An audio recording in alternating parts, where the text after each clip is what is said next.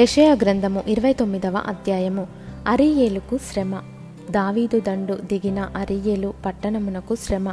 సంవత్సరము వెంబడి సంవత్సరము గడవనీయుడి. పండుగలను క్రమముగా జరుగనీయుడి. నేను అరియేలును బాధింపగా దుఃఖమును విలాపమును కలుగును.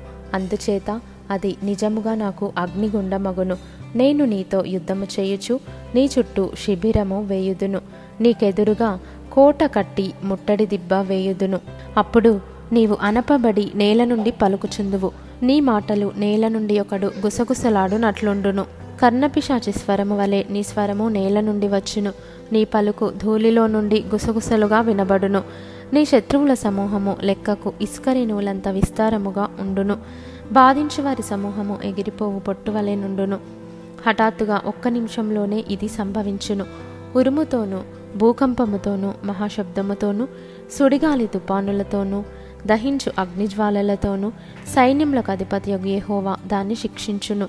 అరియేలుతో యుద్ధము చేయు సమస్త జనుల సమూహమును దాని మీదను దాని కోట మీదను యుద్ధము చేయువారును.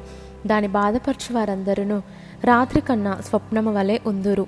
ఆకలిగొన్నవాడు కళ్ళలో భోజనము చేసి మేల్కొనగా వాని ప్రాణము తృప్తిపడకపోయినట్లును. దప్పిగొనినవాడు కలలో పానము చేసి మేల్కొనగా సొమ్మసిల్లిన వాని ప్రాణము ఇంకను ఆశగొనియున్నట్లును. సీయోను కొండ మీద యుద్ధము చేయు జనముల సమూహమంతటికి సంభవించును.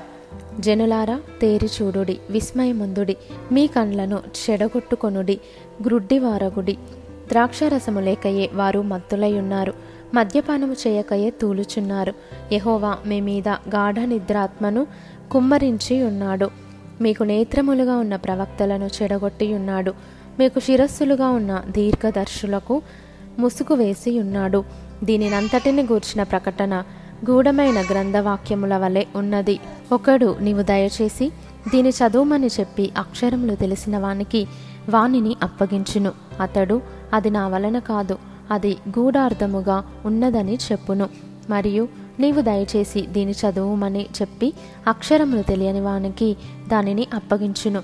అతడు అక్షరములు నాకు తెలియవనును.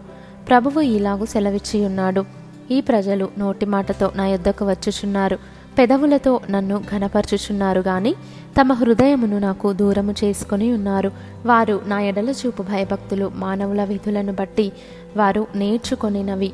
కాగా నేను మరలా ఈ జనుల ఎడల ఒక ఆశ్చర్య కార్యము జరిగింతును. బహు ఆశ్చర్యముగా జరిగింతును. వారి జ్ఞానుల జ్ఞానము వ్యర్థమగును.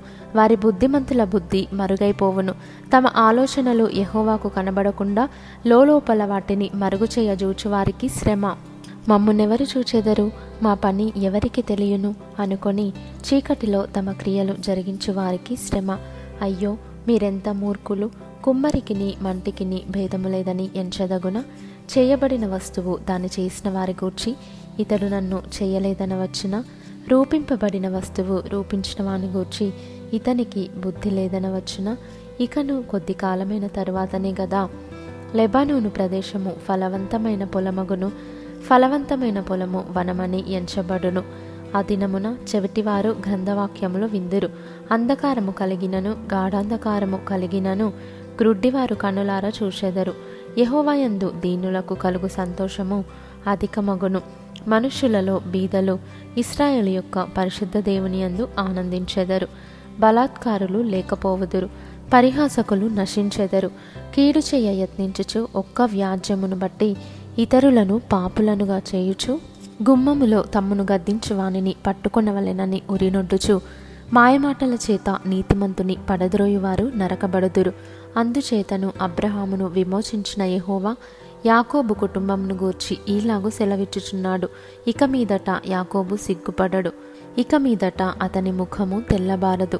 అతని సంతానపు వారు తమ మధ్య నేను చేయు కార్యమును చూచినప్పుడు నా నామమును పరిశుద్ధపరచుదురు. యాకోబు పరిశుద్ధ దేవుని పరిశుద్ధపరచుదురు. ఇస్రాయేలు దేవునికి భయపడుదురు. చంచల బుద్ధి గలవారు వివేకులగుదురు. సనుగువారు ఉపదేశమునకు లోబడుదురు.